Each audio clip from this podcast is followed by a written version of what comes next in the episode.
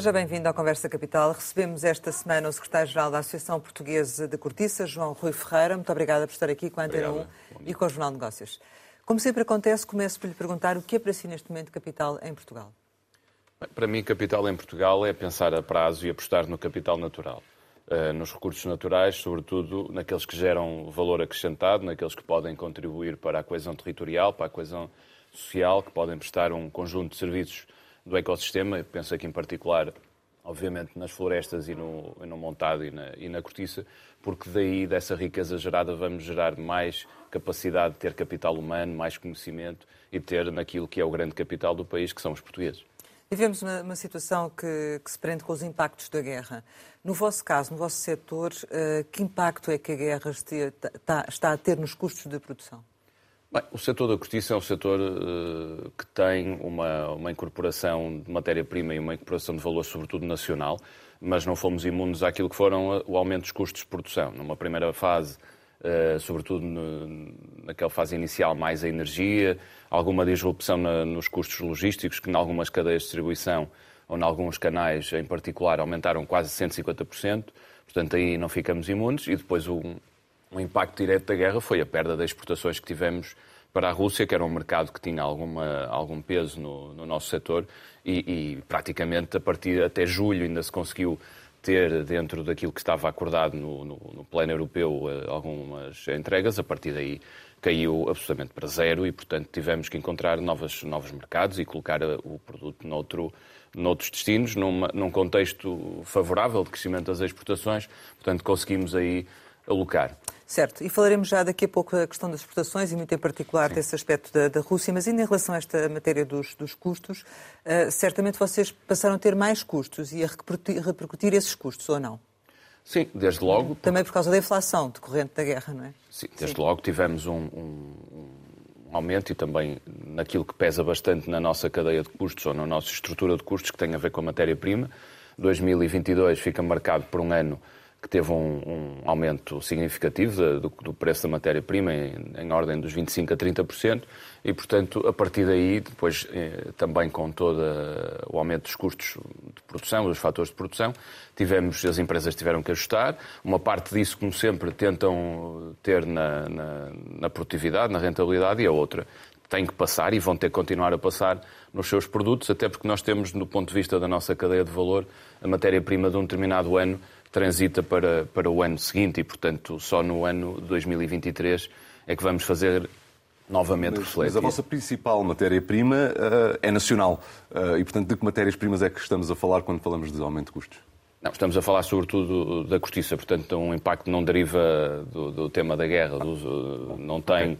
Não tem a ver diretamente com isso. No, no restante temos incorporação dos custos energéticos, alguma muito ligeira incorporação de matérias subsidiárias, estamos a falar sobretudo de, de, produtos que têm uma base muito forte da matéria-prima natural e, portanto, nesse ponto de vista, a energia teve de facto aí um peso grande nessa, nessa fase. As notícias hoje são melhores, aparentemente há uma. Desacelerar, tende a desacelerar é? e algumas questões positivas uh, que vêm aí. E, portanto, e, e mesmo nessa matéria, apesar de tudo, Portugal ficou um bocadinho longe daquilo que foram os aumentos que se verificaram nos países europeus e isso para nós, do ponto de vista competitivo, é, é positivo. Mas estes custos, porquê é que esta matéria-prima aumentou e aparentemente bastante, não é? Tivemos um ano por condições climatéricas conjunturais, onde a extração da cortiça, do ponto de vista da sua quantidade extraída, foi reduzida em cerca de 25%. E, portanto, esta combinação de, de manutenção e até crescimento da oferta por via de um setor que está muito dinâmico nas suas exportações, fez com que houvesse aqui um ano particularmente eh, difícil nesse. Agregado a isso também todos os custos da extração, ou seja, todas as operações eh, que são necessárias para a extração da cortiça, também por via do aumento dos custos da energia, dos transportes, da logística, tiveram um impacto. E vocês acabaram por repercutir esses custos nos clientes ou não? E de que forma? Como lhe disse, a matéria-prima da, da, campanha de extração 2022 vai ser usada nos próximos meses e, portanto, há claramente uma necessidade e as empresas têm a consciência disso, o setor tem, tem noção disso. Teremos que passar uma parte deste, deste custo, obviamente, nos nossos produtos. Já foi feito em 2022, muito valor já foi acrescentado, não diretamente só por esta via, mas porque também foi necessário repercutir. Que, evolução é que tem então existido nessa situação? Cada empresa terá a sua estrutura certo. de custos, mas, mas eh, não consigo dar-lhe um valor, eh, um valor médio médio, mas uh, haverá, todos terão que repercutir nos diferentes produtos. Estamos a falar também de mercados muito diferentes. Uma coisa pode ser aquilo que tem a ver com as rolhas de cortiça, que está direcionada para o mercado do vinho. Outros têm a ver com outras aplicações onde estamos num mundo competindo com outros produtos de, de origem fóssil. Felizmente, neste contexto, todos eh, não estamos aqui numa exceção face a outros players e aos nossos concorrentes de outros setores e, portanto, vamos avaliar. Mas 2023 esses aumentos serão mais acentuados, é isso? Pelo menos aquilo que me parece que é, que é, necessário e evidente é que as empresas tenham uma atenção particular aos índices de rentabilidade e, portanto, é, uma, é necessário passar valor. Aliás, num contexto onde é, é notório que o setor da justiça está, de facto, numa transformação e num momento muito positivo, as empresas, tendo em conta a nossa capacidade de produzir matéria-prima e aquilo quer em Portugal, quer aquela que importamos, ser limitada, a única hipótese que o setor vai ter nos próximos 10, 15 anos vai ser crescimento em valor e, portanto, Esperamos já que em 2023 tem sido essa também uma mensagem nossa, é necessário uma aposta clara no valor. Relativamente ao, mercado interno, eu sei que a vossa indústria está muito assente nas exportações, mas eh, como é que se comportou o mercado interno face a estes aumentos e face a esta situação também, este contexto económico que vivemos? Bem, como disse, o, o setor da justiça tem uma, de facto, uma, somos um setor, apesar de ser sediado em Portugal, temos uma visão completamente global do mundo, exportamos para mais de, de 100 países e, e, praticamente 95 ou mais por cento daquilo que, que produzimos. E, portanto, aquilo em Portugal não, não foi diferente. O mercado, do ponto de vista de, dos produtos que vendemos, nós não temos uma lógica diferenciada para aquilo que vendemos no mercado nacional daquilo que é exportação. Trabalhamos aqui numa lógica numa lógica global e o comportamento foi positivo também do ponto de vista do consumo, do ponto de vista da preferência pela cortiça, do ponto de vista da, da busca das, de mais aplicações em cortiça, foi um ano também positivo. E estamos a falar em números de, de que valores em 2022? Bem, os, os, números que foram, que são, e vou apresentá-los aqui em primeira mão, foi, ultrapassamos pela primeira vez a barreira dos 1.200 milhões de euros de exportações, em, em, bom, em rigor foram 1.212 milhões, o que representou um aumento de 7% face ao ano anterior, a 2021 representam um aumento de 14% daquele que é o último ano que temos de comparação pré-pandémico, portanto 2019, cerca de 150 milhões de euros. Mas mais, parece-me também tão relevante ou mais relevante que isto, é o facto de termos tido o maior saldo positivo da balança comercial da nossa história. Foram quase mil milhões de euros, foram 960 milhões de euros de saldo positivo da nossa balança comercial eh, e, percebemos quanto isto é importante, sobretudo num ano também que Portugal ao contrário, teve um, um ano recorde eh, de saldo negativo da sua balança comercial. Nós temos uma taxa de cobertura das nossas importações em cerca de 5 vezes. Por cada euro que exportamos, retemos 80 cêntimos de valor em Portugal e, portanto, este é que é um dado que me parece muitíssimo relevante, porque é de facto muito valor acrescentado que fica incorporado na nossa economia. Nesses valores globais, o mercado interno uh, consegue dizer-nos qual foi o. Sabe que é, é, é, difícil. é difícil nós conhecermos o mercado interno. Curiosamente, temos muito mais informação sobre aquilo que exportamos, porque essa aí é publicada, é medida pelo INE, uh, essa do ponto de vista nacional é mais difícil, mas do ponto de vista do volume de negócios do setor, nós estimamos que em Portugal ele possa andar na casa de 1,5 bilhões ou 1.500 milhões de euros. Há pouco dizia-nos que uh, o primeiro impacto da guerra foi o desaparecimento da Rússia enquanto uh, destino. Como é que foi o processo de substituição desse, desse cliente? Que esforço é que foi feito pela indústria? Uh, há uma boa perspectiva, porque o setor estando em crescimento foi foi possível encontrar utilizações para a matéria-prima em, em, produtos que estavam também a ter maior procura e foram canalizados para esses mercados. Nós vimos crescimentos em praticamente todos os mercados do nosso top 10 das exportações, sobretudo fortes crescimentos no contexto de mercados eh, importantes para a cortiça como França, Itália, Espanha, alguma uma estabilidade no, no, no caso do mercado norte-americano e, portanto, também o peso, apesar de sermos um setor, tinha um peso importante uh, de Portugal para a Rússia, ou seja, daquilo que Portugal exporta para a Rússia, tínhamos um, um peso importante, no contexto global das exportações do setor, não era, não era tão relevante. E, portanto, esses cerca de 16 milhões de euros uh, que perdemos na Rússia num contexto de exportações de 1.212 foram ajustados, dilui-se noutros, noutras procuras. Os, os 1.200 milhões que foram atingidos em 2022 ficaram uh, acima das vossas expectativas, em linha, abaixo? São, eh, eram aquela que era a nossa expectativa, um bocadinho acima até, não, já não, não contávamos chegar tão, tão rápido em 2022, mas na verdade aquilo que é importante dizer é que está enquadrado naquilo que é uma estratégia que temos definida claramente, de atingir 1.500 milhões no final da década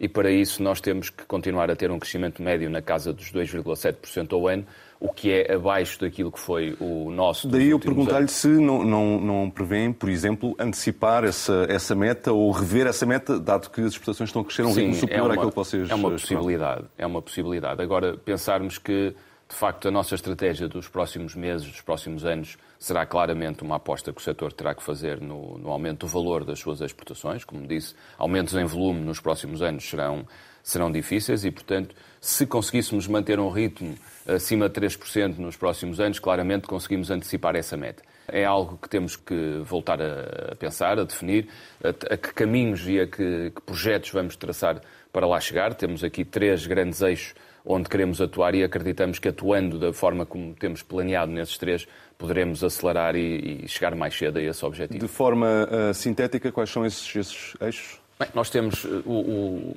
olhamos para, o, para, a nossa fileira, sobretudo em três grandes eixos ou três grandes dimensões.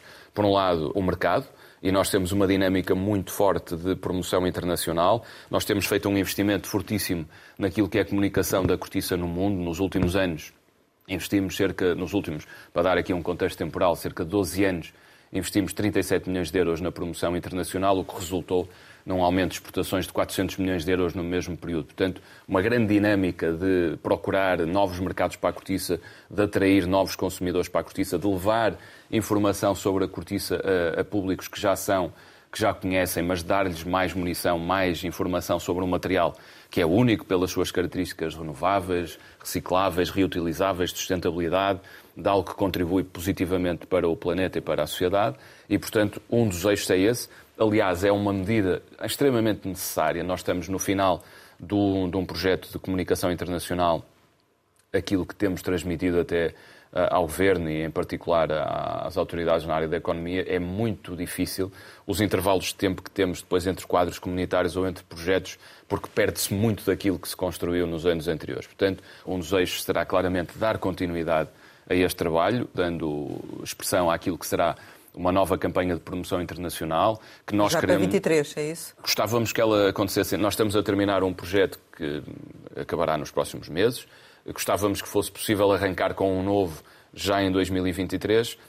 Avizinha-se difícil, tendo em conta que o lançamento do PT 2030 acontecerá este ano, mas com tudo aquilo que são, tudo que envolve a contratação pública, tudo que envolve estes procedimentos, eu diria que como uma, uma expectativa positiva seria no início de 2024 estarmos no terreno com esta nova ação. E, portanto, que vocês no... fazem as campanhas aproveitando os fundos comunitários? É... Sim, desta, destes 37 milhões, cerca de 30 milhões são, são investimento público, portanto aqui numa, numa aritmética, diria que por cada euro que investimos de, de, de investimento público nos últimos anos, geramos 15 euros de aumento das nossas exportações. De facto, é, é, é necessário, é complementado depois com, com recursos da APCOR, mas são campanhas muito, muito de valorização da cortiça enquanto marca. Aquilo que fazemos não tanto missões ou feiras num, num modelo mais, mais diria, convencional, mas muito de valorização e de criar valor para a marca cortiça. Muitos, muita gente no mundo não conhece ainda as grandes vantagens que a cortiça tem, até admito que em Portugal mas do ponto de vista das suas características únicas, leve, grande material do ponto de vista eh, de isolamento, ser um, um, um produto altamente tecnológico, mesmo no caso das rolhas. E, portanto, nós temos tentado diversificar muito do ponto de vista geográfico onde, onde chegamos. Através dessas campanhas. Sim, e com lógicas muito diferentes. Nós não fazemos campanhas de promoção de Portugal para o mundo, centralizadas cá.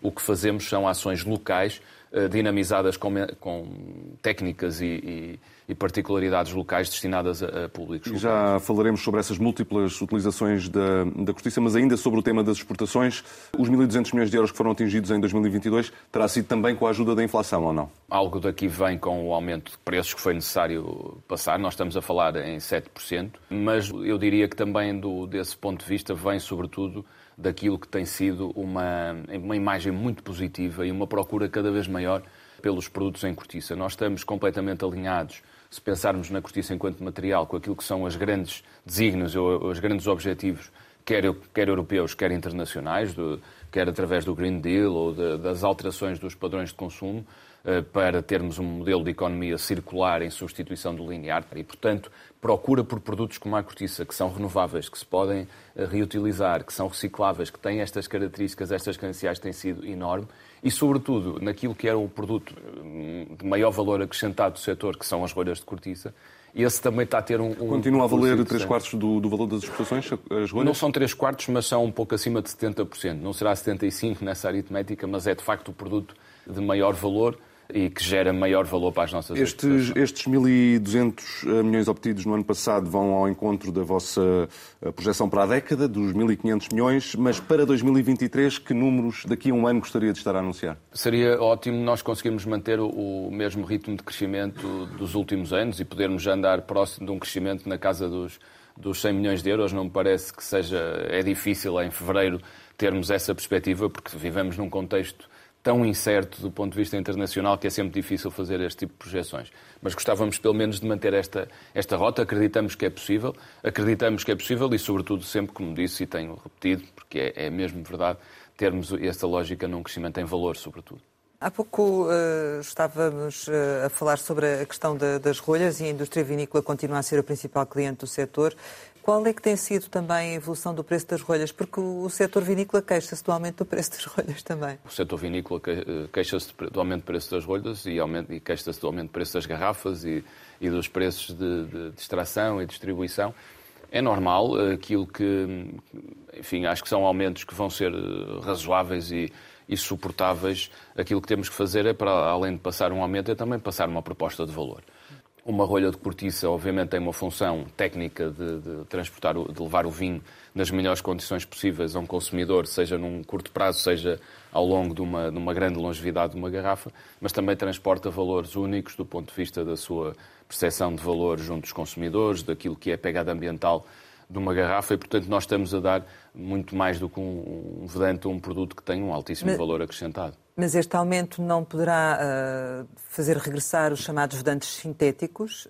O, o, no contexto em que vivemos, parece acho que nenhum setor que esteja a incorporar matérias-primas, que tenha cadeia de distribuição, vai estar imune a também ter que refletir o aumento de preços. Portanto, nesse, nesse contexto, poderá aparecer pontualmente em segmentos onde o custo e onde o preço têm uma sensibilidade muito grande, poder haver aí alguma questão, mas aquilo que devemos fazer, e através da nossa comunicação, através do nosso posicionamento, é obviamente dar razões, dar motivos, dar valor aos nossos clientes, e tem sido isso que temos sentido, para que não haja, eh, no curto prazo, por uma situação mais conjuntural, eh, voltar a um produto que, do ponto de vista quer da preferência dos consumidores, quer da preferência dos profissionais, não é claramente a melhor opção. Consegue dizer-me qual é o preço de uma rolha, enfim, como é que ele evoluiu ou não? Quando falamos em rolhas, aliás, uma das grandes eh, mudanças que o setor teve nos últimos 20 anos foi ter uh, transformado completamente o seu mix de produto. Nós hoje temos um segmento de produtos dentro da gama das rolhas de cortiça, que nós tendemos a tratar uh, da mesma forma. Uma rolha já não é uma simples rolha.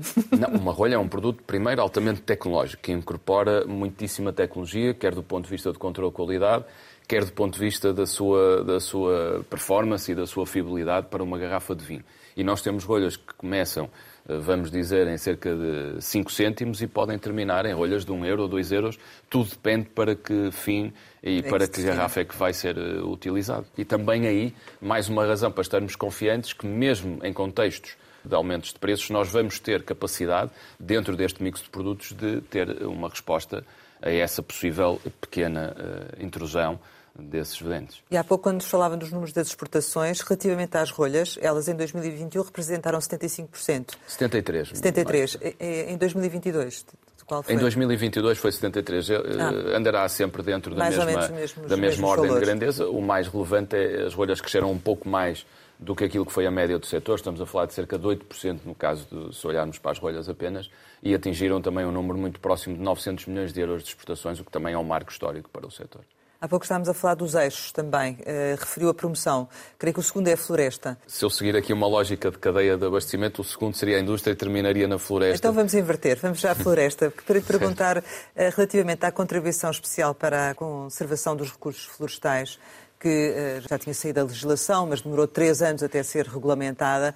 Isto vai uh, afetar também o setor e de que modo? Uma primeira nota que gostava de deixar sobre o tema das florestas é que nós, enquanto fileira, temos sempre um papel e temos tentado ter aqui uma ação de apoio e de, de, trabalho em conjunto, uma dinâmica de relação em conjunto e de aportar valor sempre àquilo que é o trabalho com as, com as nossas instituições, quer com o ICNF, quer com a Secretaria de Estado das Florestas, na lógica de, de facto, corrigir ou, ou atuar num, num, numa área económica em Portugal que sabemos que tem dificuldades pela sua natureza de estrutura, fundiária, de, de enfim, que, que conhecemos há, há anos aquilo que, que, sabemos e que prevemos e aquilo que temos transmitido à tela é que claramente há aqui uma situação ganhadora, apostando no sobreiro enquanto uma árvore e uma, uma espécie que pode ser determinante na alteração da nossa paisagem, acrescentando valor ao nosso território, numa lógica claramente ganhadora para ambos, porque além daquilo que vamos uh, produzir de cortiça, os montados e os sobreiros e as florestas que utilizam esta espécie vão prestar uma série de serviços ao país, à sociedade. E, e qual é que tem sido a sensibilidade da tutela para, para esse aspecto?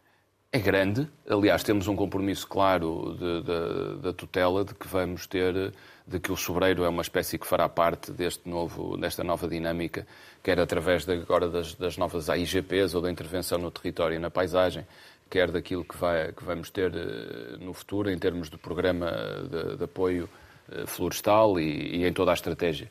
Eu acho que há um alinhamento, e nós temos essa prestação, há um alinhamento claríssimo entre aquilo que são as grandes vantagens que o sobreiro e o montado pode ter para, para o país e na, e na gestão do território.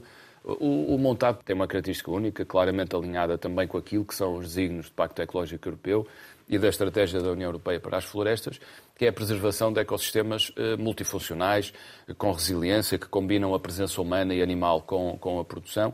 E nós, no montado, temos uma série de vantagens que o colocam num, num, num papel, diria eu, quase privilegiado. E eu aí separava eh, dois, dois, dois ângulos distintos. Um, na preservação daquilo que é o ecossistema montado atual, os 730 mil hectares que temos hoje eh, de montados, um ecossistema instalado, resiliente, e que aquilo que tem que ser a nossa estratégia tem de ser torná-lo mais produtivo através de políticas de adensamento, através de políticas que possam trazer mais valor a esse produtor e olhar para outras áreas do território, para novas plantações, para povoamentos de, de, de sobreiro novos, todo, sem, sem limitações geográficas, norte a sul do país, onde o sobreiro pode ter, em mosaico até com outras espécies, um papel determinante eu, em, em, várias, em várias destas áreas. Gostaria até que, que, que abordássemos esse, esse, aspecto também com, com mais eh, intensidade, mas relativamente a esta contribuição especial para a conservação dos recursos florestais, que era a minha pergunta inicial, eh, de que forma é que isto vai eh, ter impacto no setor?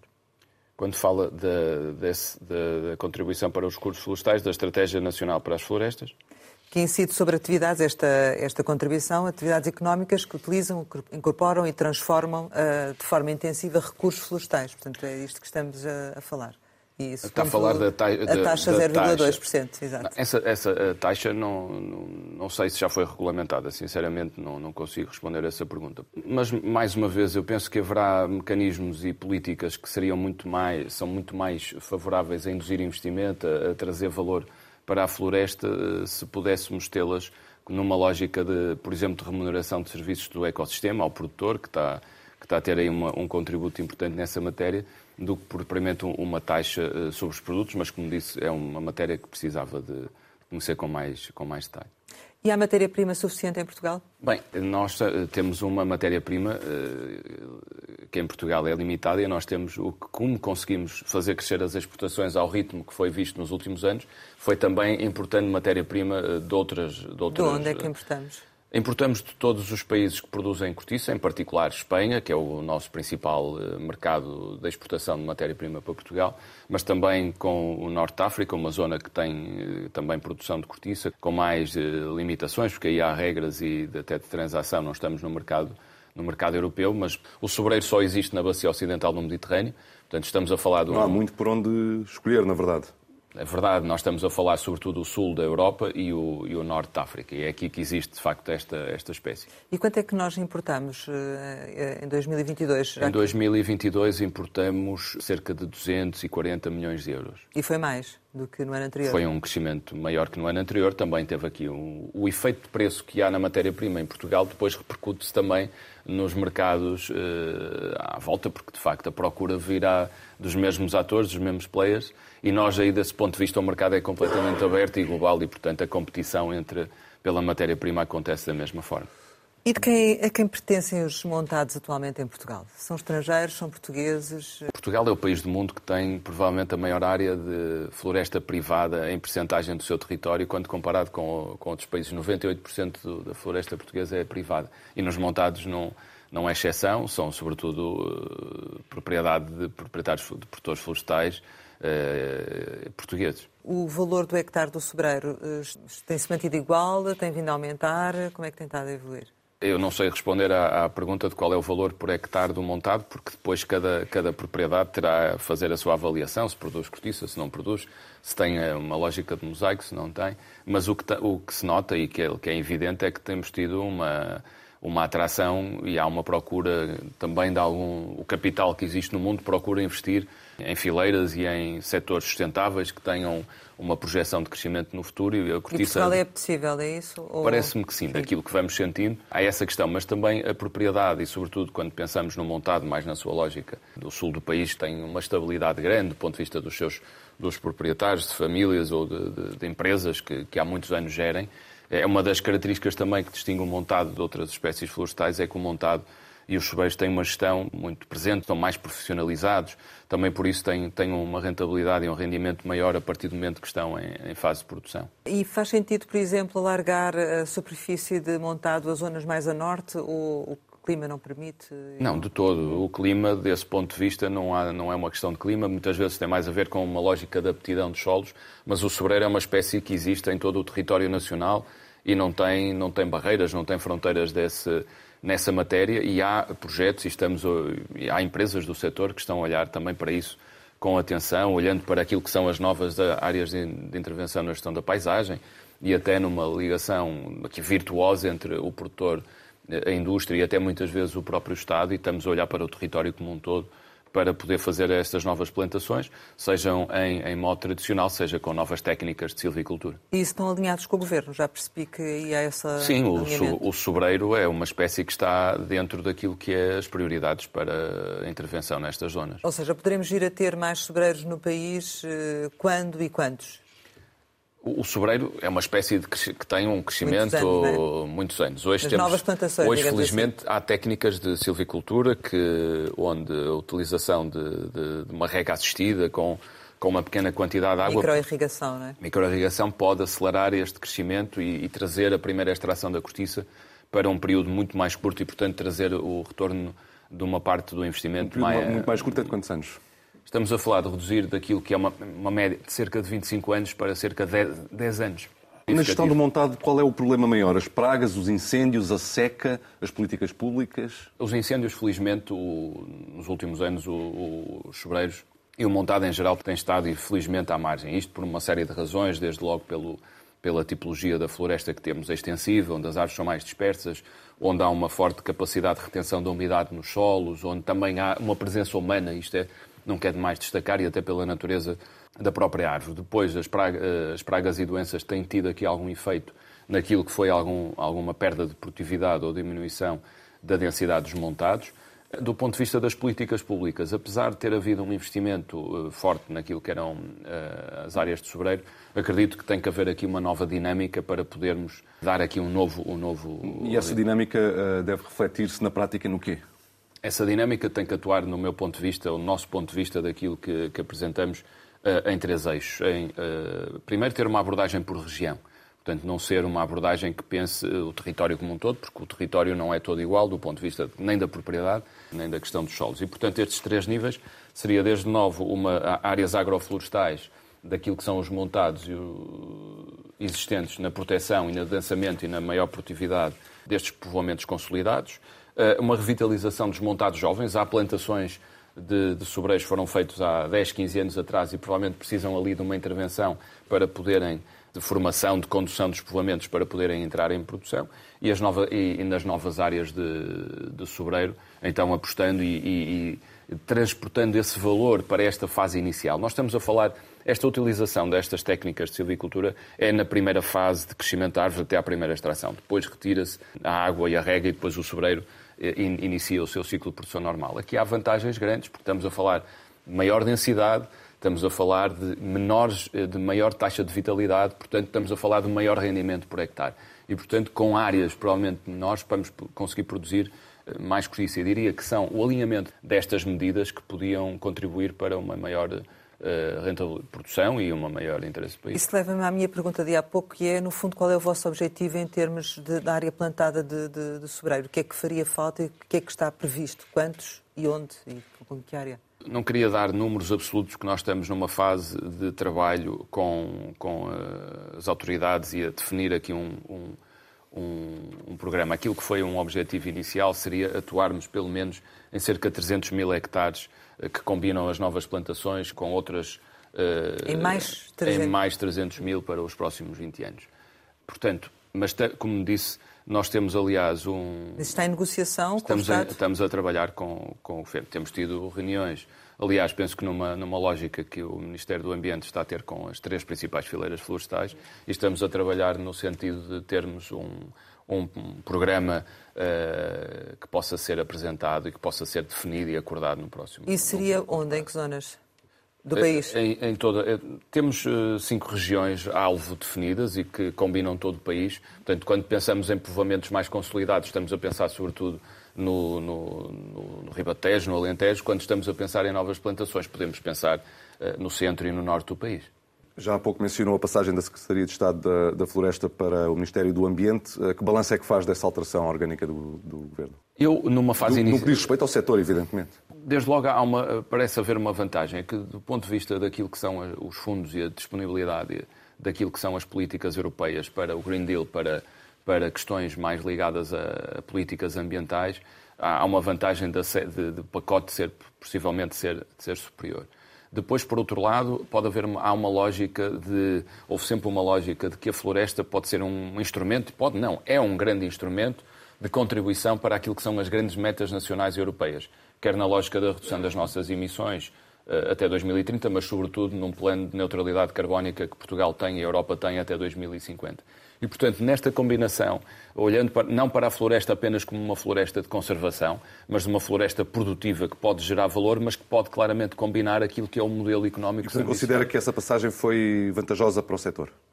No meu ponto de vista, não, comparando com o que era eh, anteriormente, não foi desvantajosa. Aquilo que me parece, e foi também um, é um período difícil, porque o Ministério do Ambiente também tem a energia e teve, eh, no, no fundo, em 2022, provavelmente a prioridade foi a questão energética. O que era importante era, de facto, e não digo isto, até o Secretário de Estado tem tido uma ação e tem tido uma presença e uma vontade, mas do ponto de vista eh, do Ministério ter aqui, de facto, agora um cuidado maior e uma atenção maior às florestas. Noto das suas palavras algum, algum otimismo relativamente àquilo que será o trabalho com o Ministério do, do Ambiente, nomeadamente com o Secretário de Estado das Florestas, mas uh, vocês sentem que, de alguma forma, porque me lembro que na pandemia, por exemplo, acharam insuficientes as linhas de crédito que foram lançadas. Neste momento, acham que, de alguma forma, o setor a este nível devia receber outro tipo de apoios, mesmo uh, por causa do, do, aumento dos custos, ou, ou, ou nem por isso? Os apoios, quando temos contextos de dificuldade, são sempre eh, as empresas são sempre são sempre poucos, porque de facto temos que uh, é porque às vezes pode haver aquela ideia de como é uma indústria que até está em desenvolvimento, com bons resultados, que se calhar não precisa de ajudas, não é? Nem precisa de apoios. Há, há, esse risco e temos tentado não, não, também não passar. A lógica que é temos é, que é de facto as coisas, estão, as coisas estão a correr bem, mas aquilo que é o nosso objetivo é, é que corram melhor ainda. Portanto, temos um nível de ambição para continuarmos a crescer e isso passa por apoios, desde logo ao aumento da produção de cortiça e mais área de montado e mais sobreiros, porque não só vão produzir mais riqueza através da cortiça, mas vão produzir uma série de serviços eh, públicos que são de grande valor económico para, para o país. Por outro lado, nós estamos a trabalhar do ponto de vista industrial de uma forma muito dinâmica naquilo que é um levantamento, um diagnóstico tecnológico de todo o setor que nos vai permitir ter uma visão de, do, do, ponto em que, em que, estão cada uma dos segmentos da, da, das nossas empresas. Nós temos empresas em estádios de evolução muito diferentes para, uh, no, no curto prazo ou até ao verão, que temos como objetivo, de facto, apresentar um programa ou apresentar um plano que permita conciliar isto com apoios públicos para capacitar as empresas a ter uma evolução e uma, uma progressão tecnológica. Mas no âmbito do PRR, será ou não? No âmbito do PRR parece-me difícil, porque os avisos e essa possibilidade, até pelo prazo de execução, está fechada. Mas no PT 2030, aquilo que é a nossa expectativa é que haja uma lógica também semelhante e, portanto, propomos a depois de ter este diagnóstico estratégico e este plano possamos, junto do Governo, ter medidas de apoio que permitam às empresas investir, eh, reforçar a sua capacitação tecnológica do ponto de vista não de tecnologia estática ou estanque no tempo, mas que incorpore eh, inteligência artificial, machine learning, que permita que o processo seja um processo evolutivo e contínuo e que permita à indústria continuar a buscar novas aplicações para a cortiça de maior valor acrescentado. No contexto que temos de uma matéria-prima limitada, só vamos uh, utilizar matéria-prima numa aplicação que tenha maior valor acrescentado do que aquelas que existem hoje. Portanto, esta é uma lógica que não, não se vai alterar. E, por último, aquilo que é um, um apoio público que é fundamental para o setor no, no, no, curto prazo, e digo mesmo no curto prazo porque gostávamos que fosse quanto antes, é na continuação da nossa eh, dinâmica de promoção internacional. Porque repare, reparemos neste, a nossa liderança mundial, que é, que é incontestada, também traz-nos uma responsabilidade e para mantermos temos que ter aqui, de facto, uma, uma combinação de interesses eh, entre aquilo que é o Portugal, o país, o governo e o nosso setor, porque não vamos ter essa dispersão e esse investimento vindo de outras regiões. Não é expectável que outros países com, com capacidade económica eh, façam apostas públicas no setor da justiça, porque a liderança está cá. A responsabilidade, e, portanto, a responsabilidade de, ser líder, é? de ser líder também é essa. Não queremos privilégios face a outros setores, porque entendemos, estamos numa lógica europeia, uma lógica de mercado, mas Portugal deve fazer apostas em fileiras que de facto contribuem para. Com, é, com, estes princípios. Essa promoção, segundo percebi há pouco, é através do PT 2030, não é? Sim, Portanto, a expectativa é essa, é certo. que o PT 2030 seja o instrumento para lá chegarmos. Agora, eh, relativamente, por exemplo, à matéria fiscal, em termos gerais, as empresas queixam-se da necessidade de uma redução do IRC ou de outras eh, taxas que não fazem sentido. Eh, no vosso setor também discutem isto? Estas situações também fazem falta ou não?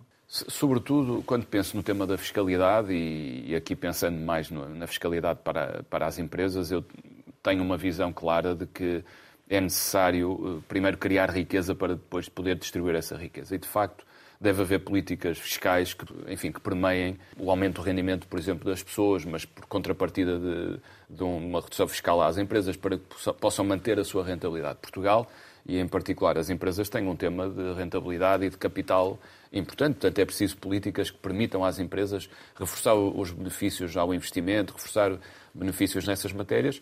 E aqui, aproveitando até uma, uma, uma questão que foi, cá, que foi falada também cá na, na Conversa Capital, no outro programa, de alguma maneira o futuro, não consigo ver o prazo, mas tem que haver uma fiscalidade que permeie as políticas que têm boas práticas ambientais, que internalizam alguns dos seus custos para terem melhores eficiência ambiental e o nosso setor, do ponto, desse ponto de vista, é, é um exemplo. E, portanto, no futuro vamos ver que essas áreas vão ser, devem e podem ser premiadas, desde logo do ponto de vista dos apoios públicos e, e, quem sabe, também do ponto de vista da fiscalidade. Mas em termos do, do mercado propriamente, a certa altura assistiu-se a uma, uma consolidação. Esse, esse, processo já terminou, uh, portanto, digamos que quem está no mercado está para ficar nesta altura ou não? A consolidação de, de, das indústrias, sobretudo aqui nas áreas das fileiras florestais, é um processo que acontece temos uma grande indústria e depois umas mais pequenas, não é? Basicamente Sim, temos, é isto. Temos um, uma, um grande líder, depois temos um conjunto de, de, empresas que têm já uma dimensão notável ou de, de, de, de, bastante capacidade de investimento e depois temos uma cadeia, de facto, de, uma, de micro e pequenas empresas. Esta é a realidade do nosso setor. Estas micro e pequenas normalmente funcionam num cluster de abastecimento às grandes, que são os grandes exportadores, e, portanto, há aqui uma lógica de, de complementaridade que tem vindo... Deverá manter-se, ou seja, que não, não há... Deverá manter, mas nós, por exemplo, do ponto de vista daquilo que é o relançamento e a renovação que há na estratégia do Banco de Fomento e até do programa Consolidar, é importante também haver mecanismos para que as empresas possam ganhar alguma escala, alguma dimensão, muitas delas por serem complementares, porque fabricam produtos diferentes, porque têm tecnologias complementares, muitas vezes é preciso encontrar mecanismos para que a escala nos permita às empresas, sobretudo no momento de altíssima transformação tecnológica do setor, que libertem capacidade para investir, que tenham capacidade para chegar ao mercado. Exportar pode já não ser suficiente. É preciso também internacionalizar, estar próximo do cliente e, portanto, eh, eh, a consolidação, eh, penso eu, seria interessante a ver no, em algum ganho de escala, sobretudo neste, neste contexto de muito micro e pequenas e, empresas. Eventualmente também para evitar essa dependência depois das, das maiores empresas. E, é? Exatamente, e numa perspectiva de terem essa, esse caminho e essa cadeia livre para poderem atuar. Há interesse de capital estrangeiro nestas empresas? Eh, tem havido? O capital estrangeiro, eh, nós temos o, o setor da cortiça também cresceu e Portugal cresceu muito a investir eh, em, em, empresas de outros países. Portanto, não nos choca nada e vemos até com bons olhos que empresas estrangeiras investam, investam em Portugal. Mas está a acontecer? Está a acontecer. Isso é um bom sinal. É um sinal que a nossa indústria é atrativa, que gera valor, que está alinhada com aquilo que são os interesses de, das, das, grandes economias internacionais. O Dr. Pires de Lima, há uns tempos, dizia na, aqui no Conversa Capital que a sustentabilidade, ou os indicadores do ponto de vista de sustentabilidade de responsabilidade social, etc., nas empresas, não vão ser uma questão opcional, vão ser uma questão obrigatória do ponto de vista do acesso ao crédito, do ponto de vista do acesso ao investimento, do ponto de vista até da sua capacidade de estar no mercado. Portanto, o nosso setor tem essa característica, dessa atração, está a crescer, há uma procura crescente e, portanto, vemos que esse investimento estrangeiro não é tanto nestas microempresas, é empresas de alguma média dimensão. dimensão, que já têm algum mercado, que têm uma estrutura, está a acontecer e estamos a acompanhar com toda a naturalidade. Aliás, a APCOR tem sócios que são também empresas em Portugal, mas tidas por eh, capital estrangeiro. Vamos uh, mudar também e falar dos, dos salários no setor. Uh, o salário mínimo do setor é superior ao salário mínimo nacional, mas se uh, o salário mínimo nacional continuar a crescer ao ritmo que tem crescido, não teme que a indústria seja apanhada, entre aspas, pelo salário mínimo nacional e passe a ser vista como uma indústria que paga mal? O, é uma preocupação que temos e temos olhado para essa questão. Também por isso temos feito avançar o nosso salário a um ritmo que seja uh, pelo menos idêntico àquilo que é o aumento do, salário mínimo. Nós vamos entrar num processo de, de, negociação de contratação coletiva. O setor da cortiça, aliás, tem um histórico de há muitas décadas de conseguir todos os anos, mesmo nos anos de maior dificuldade, ter uh, fechado o seu contrato coletivo de trabalho com, com os sindicatos. Nós temos essa, eh, essa questão, conhecemos o acordo que foi assinado eh, na concertação social, vamos entrar num processo negocial. O setor da cortiça, do ponto de vista da, da atratividade, de facto, consegue atrair os trabalhadores por via dessa, dessa melhor remuneração. Não só, no meu ponto de vista, não é a única questão. Tem a ver com. com... Mas passará, uh, a passar Mas vamos, certamente, vamos ter, certamente por isso. Vamos ter atenção a isso, obviamente, para termos um. Qual é o vosso ponto de partida para essas negociações? Para este ano? Sim. Uh, o nosso ponto de partida será discutido agora em sede da, da, Associação, com as empresas e aguardando também aquilo que será a posição dos sindicatos. Aquilo que posso dizer é que nós temos tido sempre uma postura muito construtiva e um diálogo constante. Nós temos uma relação muito, muito positiva e, portanto, ainda não está definido qual será o ponto de partida, mas eh, em breve vamos ter novidades. Vamos eh, ter de concluir, eh, mas queria ainda perguntar-lhe relativamente à, à, relevância económica do setor, da floresta e do setor como um todo, se isso também é reconhecido por parte do Ministério da Economia, do atual Ministério da Economia. O, o seu Ministro da Economia e também o seu Secretário de Estado da Economia, que é alguém de uma, de uma capacidade incontestável, portanto é alguém que nós temos uma confiança enorme, que na sua visão está completamente alinhado os princípios. Eu penso que agora estamos numa fase, de facto, vivemos um período de alguma turbulência, eh, era desejável trazer também, a isso é capital em Portugal, trazer uma política, alguma perspectiva de longo prazo, de médio e longo prazo,